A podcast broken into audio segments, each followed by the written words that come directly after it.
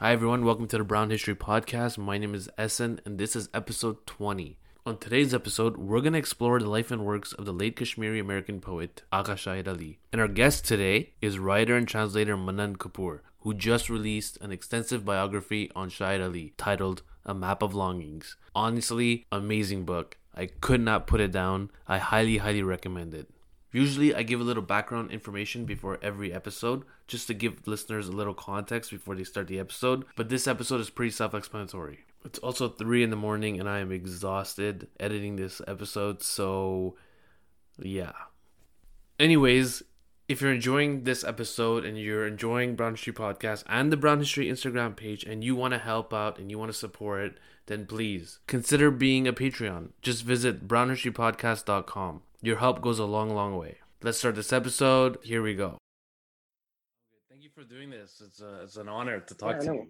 Uh, It's a pleasure to be uh, speaking with you, really. I Yeah. really, really, really loved your book. I could not put it down. It was so fascinating, and I'm not even Okay. a I'm not even a poem guy, but when I read that book, it was just fascinating to see not just like the poems and not just about him, but also just like the history of South Asia through poetry, the the, the process it takes to translate Right, right, into right. English. Faiz Ahmed Faiz, uh, all Right. these English poets. This I don't know. It was just really, really fascinating, and I can't wait to go back Yeah. and read all his poems. Um, Right. yeah, And I'm glad you liked the book. Yeah. yeah, and it's giving me a little anxiety because I don't want to. I want this episode to give the book justice. right, right. No, no. I mean, I'm sure. I guess my first question would be, you know, why? What made him so special, and why did you pick him to kind of dedicate two, three years writing about him? Shahid was a very special poet for me personally because when I started reading his poems, it was uh, it was unlike anything I'd ever read. So when I started reading Shahid's poetry when I was 15 or 16, I think it had a very major impact on me because the poems that we were reading at school were completely different. Um, those were English poets who were talking about the sun and spring and stuff like that, you know. And Shahid was sort of the first poet who really made uh, sense to me in terms of because his language reflected the South Asian, the South Asian experience in so many ways, right?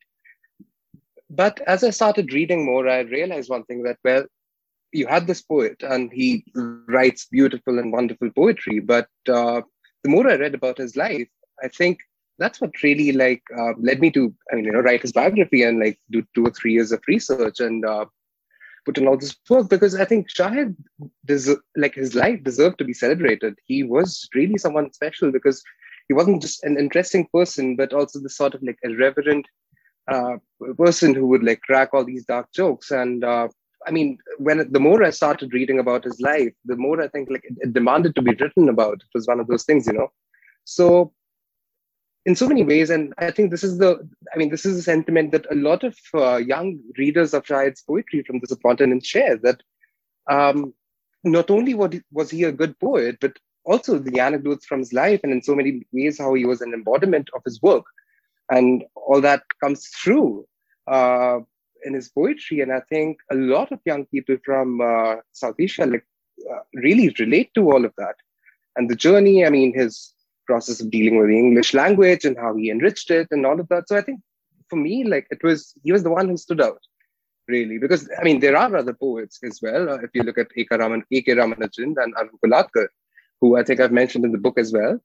But uh, for me, I think Shahid like really stood out and he was someone I could relate to, whose poetry I could like read and respond to for the first time, like when I was 15, 16. So I think, you know, it's it's been quite a few years since I've started reading Shahid's works, actually. Yeah. He grew up in South Asia in a very kind of multicultural, multi-religious uh, environment, and then he moved to the states to study and to teach. He considered himself exile, but he really wasn't exile. A lot of poets from India actually moved to, uh, from this continent, have moved to the US to teach there and pursue their careers. Uh, in the US, uh, for example, there's, uh, as I mentioned, like A.K. Ramanujan spent a lot of time in the US and he wrote there. But I think in Shahid's case, he, he called himself an exile. And to some extent, that was, uh, you know, what they call uh, poet speak. Uh, but uh, to some degree, it was also the fact that uh, when he moved to the US in uh, 1975 in December, uh, he didn't come back to the subcontinent for about, I think, eight years.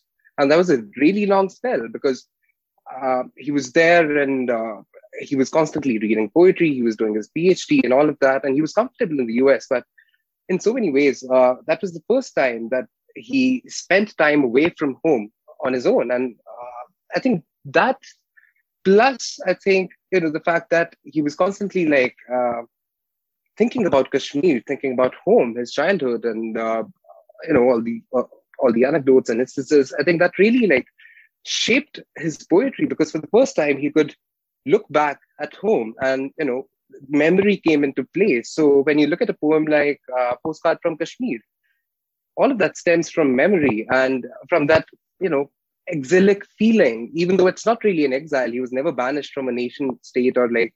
Uh, you know a country or any anything of that sort but it was more of a you know feeling that he had imposed on himself so that you know this this this this uh, language could develop this because in, in, in a lot of ways like i mean when you look at someone like Faiz and uh, when Shahid moved to the us no one had heard of Faiz Ahmed Faiz no and for him that was a you know big thing for because he'd grown up listening to Faiz. Faiz was the biggest poet like that he knew of. Uh, he was his poems uh, were recited at his home. Begum Akhtar, who he absolutely loved, she sang his uh, ghazals. But when he moved to the US, he realized that no one really knew about uh, Faiz Ahmed Faiz, and that came as a shock to him. So, in a lot of ways, uh, the landscape of American poetry was also alien to Shahid, and that was something that he tried to enrich through his language, through all the metaphors and uh, you know this continental experience that he brought, and which later, I mean, eventually like developed in his language. And now, I mean, it's it's uh, when you look at like how he transformed the ghazal, I think I think all of them, all of those things stem from memory and like all the you know how he placed himself as an exile, even though he was not. So really, because in, in so many interviews, uh, when you read about Shahid's uh, you know when people question him well you're never you're not really an exile. So why do you call yourself an exile? And i think that's where he really starts talking about it and says that well i'm not. But in so many ways that in the world right now when you're moving when uh, you're in a different place you're not home you feel like an exile. So i mean that's that's yeah. So that was and i think it shaped his poetry in so many ways. So that was the most important thing here um, this this exilic feeling that he sort of imposed on himself. Yeah. Wow. What when he was translating, yeah. there's this chapter about him translating Faiz's poems, and right, you know, you kind of explain how hard it is for someone who doesn't speak the language to translate the poems. If I ever want to read somebody from South Asia, should I be looking for translators who know the language? I think the most important thing is that you read translators whose first language is English. So suppose you're you're reading poems in, English, right? So yeah, I think the most important thing is that you read translations by the translators who whose first language is English because that adds in a lot of things. Uh, Naomi Lazard and Victor Kiernan had translated Faiz. But there's yeah, that's that's another thing. There's another aspect to it. It's, it's it's really like a very complex thing where you need to understand the you know the, the really small things about suppose say a language like urdu where uh, tera dard the term tera dard can mean two things which is the pain that you've caused and the pain that you feel. So when a western translator is translating Faiz they will not know that they, they might not be aware of, uh, of this duality of, uh, of, of the term that it can mean two things. And a lot of Urdu and Persian poetry plays on this like duality and like you know uh, if you look at someone like Faiz, he talks about the beloved, but the beloved could be anything from God to uh, you know to revolution. So that's something that translators really need to understand. So I think, and it's really hard for like you know when you're translating like uh, because there is a lot of cultural context. So suppose say tomorrow you want to read Faiz. I think Shahid would be the perfect person because he is a poet of the English language, but his roots are there in uh, a language which he knows, which he's grown up with, which he understands. So, and I think that's the case for uh, most of the trans. I mean, all of the good translations that I feel that are good, mm-hmm. good trans- translations. I think I think that's the case where the person, the translator, is a poet or a writer in the English language, the language that I'm reading, but they understand the language where it's coming from. So I think that's really essential in the entire process.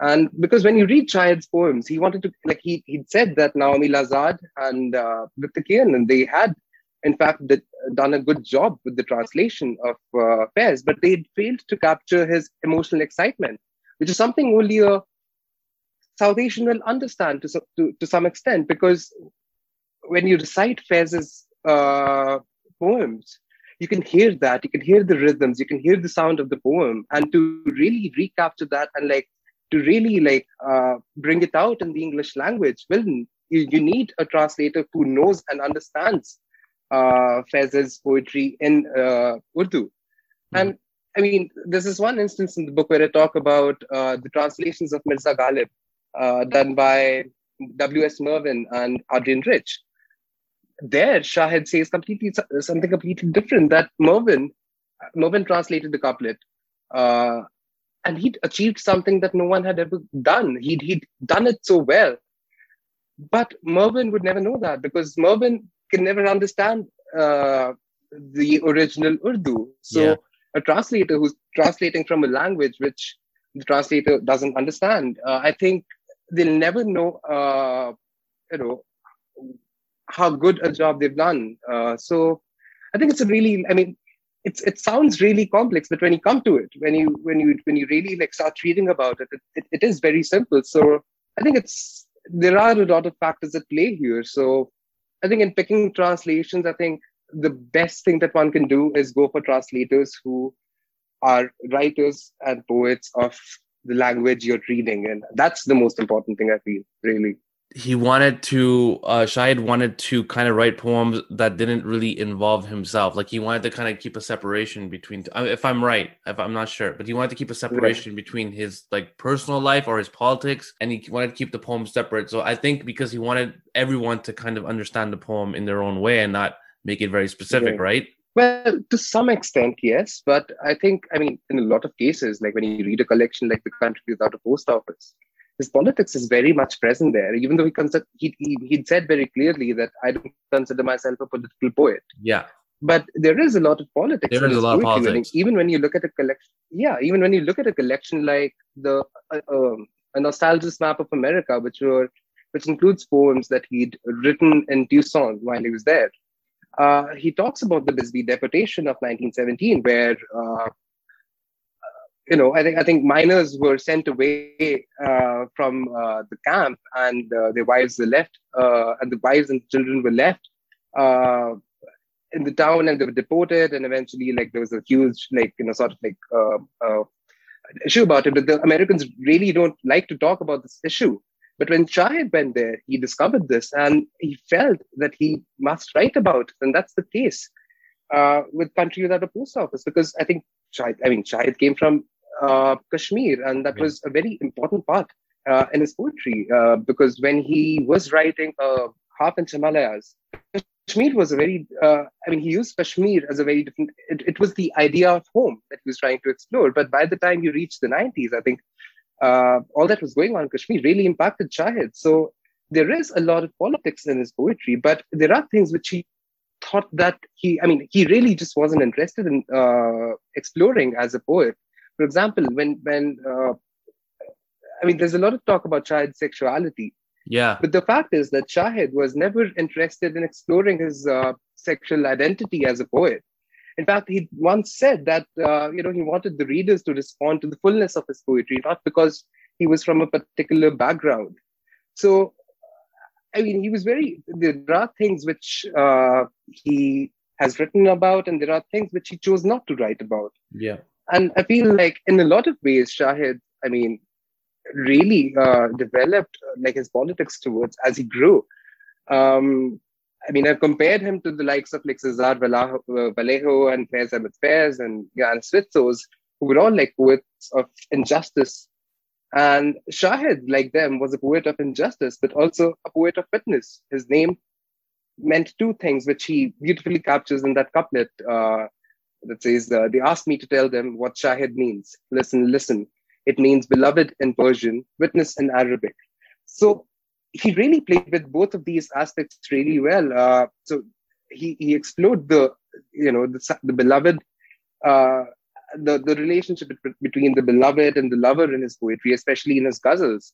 But he was also a witness who who who saw like his homeland being ravaged by war and conflict, and uh, I mean, he ended up writing about it, and it's one of the uh, most famous collections uh, that have been that that's inspired so many people in Kashmir to write and young writers and poets. So I think that is a really important like uh, thing to understand about Shahid that there was a separation, yes, but I think he was tuned in a way where if he saw injustice, he would respond to it. He was taught that from a very young age, so that was very important uh, to him. He he. I'm surprised he didn't talk about being gay because he he lived through the AIDS epidemic in the U.S. and and right. you know, South Asian culture is very conservative. and Being being gay in that kind of environment is really really tough. So I'm surprised he didn't talk about that.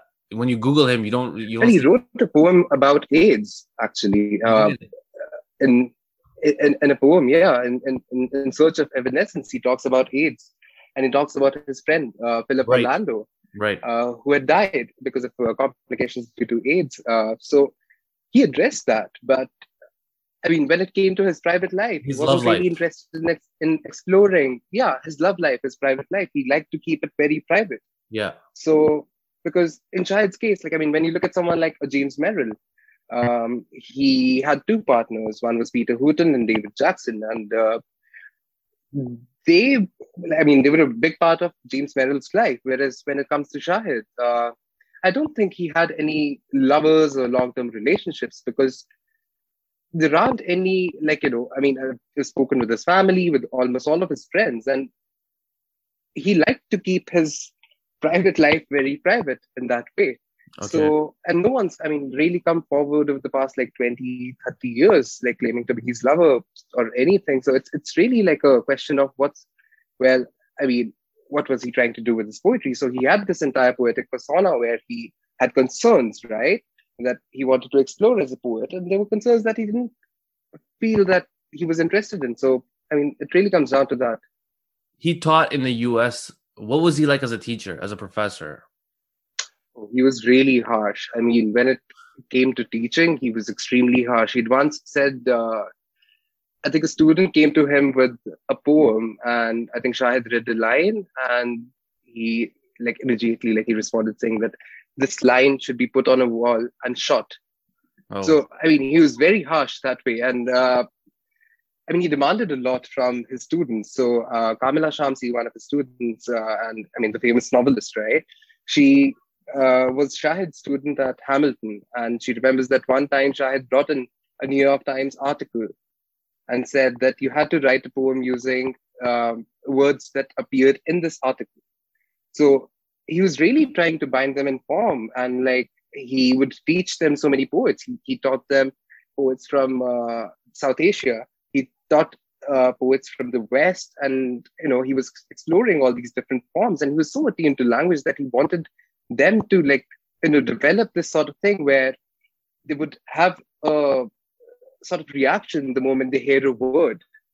So he wanted them to really become aware of language in that way and i think he was a really harsh teacher and uh, but i mean ultimately did a lot of good to all his students and uh, i've talked to about two or three people who uh, studied under shahid and you know all of them said have said that we've i mean that's something like you know that experience was something that taught us so much and we came out like changed and you know the, the how we saw the world how we approached our work how we approached language itself. And so Shahid as a teacher was, uh, yeah. And a lot of them, I, I, I, think it comes from like, you know, he was trying to sort of like um, push them towards, uh, you know, the most difficult things, like, you know, trying a poetic form like the ghazal or trying a canzone. So things like those, because I think he, he really believed that if you've mastered like those aspects you can then freely write in a lot of ways that if you if you've sort of achieved uh, you know the, the level uh, at which uh, poets like james merrill were functioning if you've really understood what they're trying to do how they're trying to do it i think that was very important to him. He was trying to inculcate all of that into their, you know, world and how they approached literature. So yeah, yeah, he was really but he was really harsh. Yes, he, he yes. was teaching. He was yeah. teaching a, a young generation of new writers and poets, but also at the same time, he was teaching.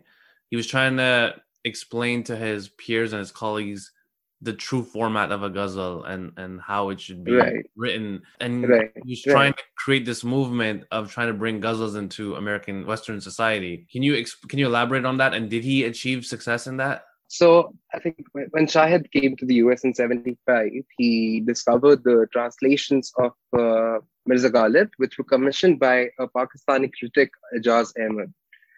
And he provided American poets with uh, transliterations uh, of the Urdu Ghazal, and the translators were American poets who didn't know Urdu. So Adrienne Rich, W.S. Merwin, David Ray, they all ended up translating the Ghazals except they didn't use the form. And the ghazal has a very strict form where there is an end rhyme, there is a refrain, there is a meter. I mean, there are base elements which, you know, form a real ghazal, what Shahid calls a real ghazal. Um, but his, his, his, problem really wasn't with the translations, but that the fact that poets like Adrienne Rich and Phyllis Webb and Jim Harrison had started writing ghazals, but they weren't really using the form. So when he came to the US and he realized that this was going on, uh, I mean, a lot of people say that well he had a problem with this because it was like sort of cultural appropriation this that. But yeah. really the question i mean his, his approach was very different. I mean he didn't think it was cultural appropriation or anything. He thought that he really believed that if american poets western poets really understood the form and all they could do with it they could work wonders. So really his attempt was to try and uh, explain the form to them to explain what it what could what could be done with the form, what it could do. Uh, I mean, Shahid, I think in one of the yeah yeah I think in one of his uh, essays he called it you know he said that you almost have to become a slave to the form, and then you you have to basically try to like master the master. So that is really what's what's at work, uh, what's at play in uh, a ghazal, and I think uh, he he wrote to so many poets uh, he, he didn't know them and he would write them write letters to them saying well listen i don't know you but here is a form that uh, comes from like well i mean you know it's it's there in uh, south asia and it comes from like uh, arabic and persian and this and that and why don't you try it? And eventually like uh, so many poets ended up like writing uh, the ghazal and you know he gave them instructions as to what has to be done the kafiya, the, the various elements of the ghazal. And uh, eventually, like Shahid ended up with an anthology of ghazals written by American poets uh, called uh, the Ravish, Ravishing Disunities. And in so many ways, he's transformed uh, ghazal writing in uh, English language. And it's had what you call a pizza effect, right? Um, ghazals were primarily written and, uh, you know, sung in Urdu and yeah. Persian in the Indian subcontinent. But it was only after Shahid started writing uh, ghazals in English, now it's come back. I think after a decade, and people in India who are English poets have started exploring the form in English. And I mean, I remember I was speaking with one of Shahid's friends who also happens to be the director of an MFA program at uh, University of Iowa. Um, and he said that like, you know, the ghazal has become such an integral part of all the MFA courses that it's taught in literally like all of the uh, universities now as a poetic form. And uh, Shahid has to be is the one who has to be credited for all of that because he really made an effort uh, to try and explain the form, the intricacies, and uh, how it has to be done, and what what they can achieve with the form. Because I mean, most of uh, the Western poet, most of I mean, most of Western poetry is written primarily in free verse, whereas when you approach uh, your subjects uh, using a form like the ghazal, uh, it it gives you this sort of freedom as well, uh, even though it's like you know putting all these restrictions uh, yeah. on you with all these formal demands. So I think it was a form that he really wanted to explore, and I think you know uh, the fact that he was so close to Begum Akhtar and he really admired her singing and uh, the the ghazals that she would sing. I think she was the one who really like made him appreciate the form and explore it. And so there is this like sort of like this unity uh, uh, in, in the ghazal where one couplet could be about God, the next couplet could be about, you know, your lover, the third could be a political, uh, you know, you could explore something political in that. So, but it was all, uh, it all came together with the refrain, which would be similar in all the ghazals. And I think that is what basically Shahid wanted to explore and like, you know, uh, inform the Western readers and the poets that this is the form and this is what you can do with it. And now, I mean, I think a lot of American poets are experimenting with the form and they've really explored the form. So, I mean, the other day I was um, reading an article by an American poet who I think read Shahid's ghazals in prison. And he really responded to the couplet uh, where Shahid calls himself a witness to the extent that he changed his name to Shahid in prison wow. uh, to reflect his position as a witness. So, I mean, that's the impact Shahid has had on, um, you know, poets in the West. So I think he's really done like a wonderful job and he's really like uh, popularized the form for uh, the entire world.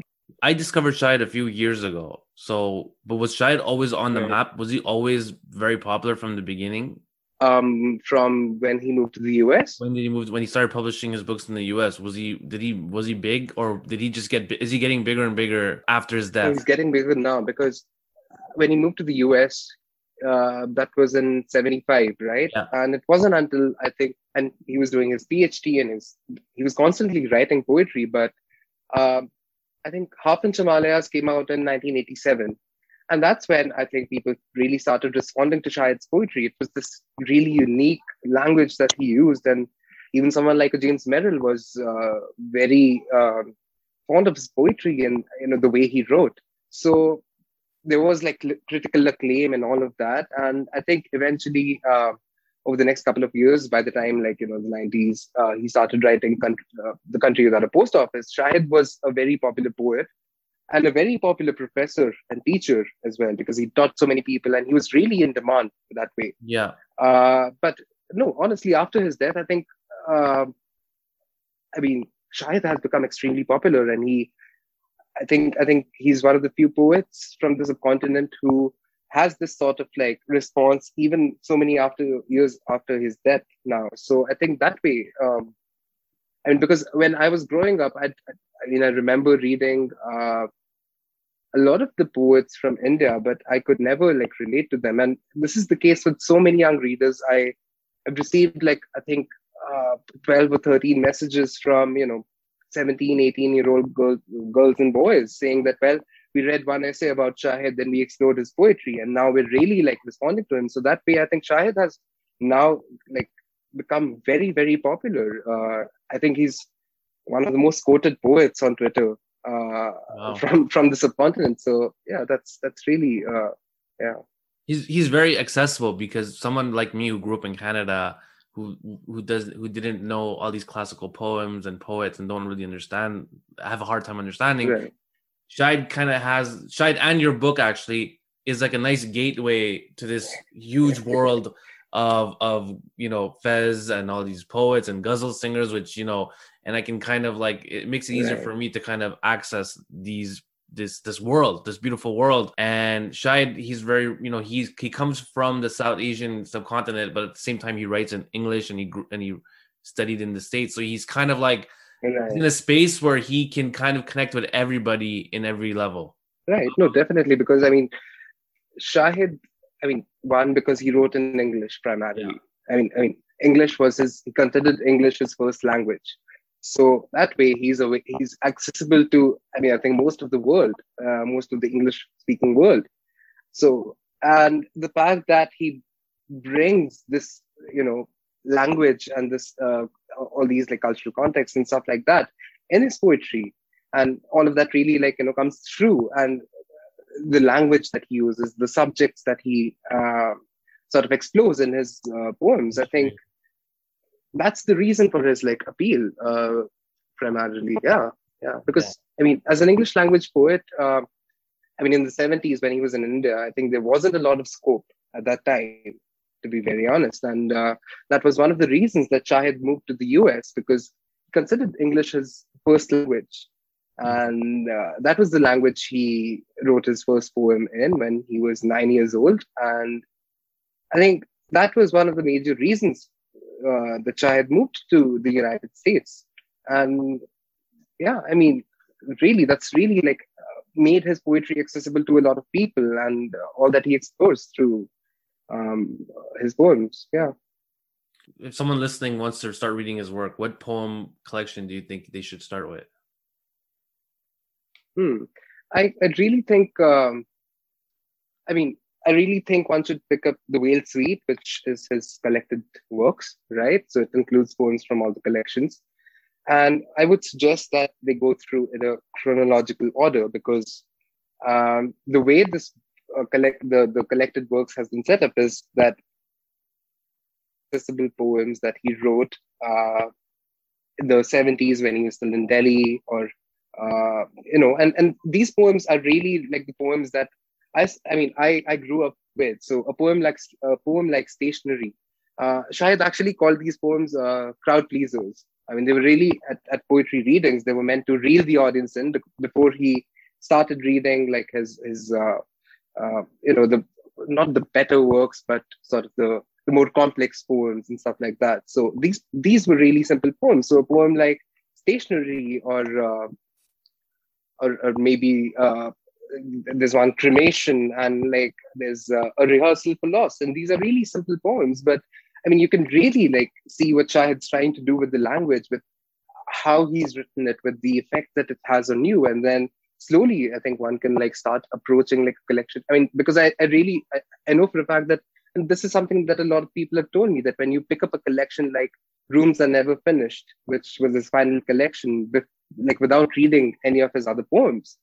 It's really, I mean, uh, I mean, for, for a lot of people, it's it's tough to understand what's going on because he's playing with all these forms, and it's really complex because he's dealing with his mother's death, uh, trying to make sense of the world without her, and so there's a lot at play there. Uh, but a collection like Half-Inch Himalayas is, I think, the perfect uh, place to start if you want to. If someone wants to like explore Shahid's poetry, really. Right. Speaking of his mom, his mom dies. He grieves. How does grief change him? And or like what was his grieving process? And it's ironic. I it's in a twisted, ironic fate. He suffers the same deaths that his mom does. Right. No, I, I really think. I mean, he was really close to his mother, and yeah. she shaped him. Like you know, she really like she was the person who really shaped him. Like this uh, side of him who, uh, and I mean, you know, um, Shahid, I think, got to know about his mother's condition in 96, 95, 96, and she was brought to the US. And uh, so he knew that she was going to die. And yeah. eventually, when Tragic. she passed away, I think it, it, it, really broke him. I mean, uh, I think for he, he said in one of the interviews that for a year he couldn't write. Uh, that was the sort of effect that uh, his mother's death had had on him. And uh, his mother's last wish was that uh, that that she wanted to be buried in Kashmir. So I mean, there's this whole like poem that he writes about. He writes about it in one of the poems, uh, "From Amherst to Kashmir."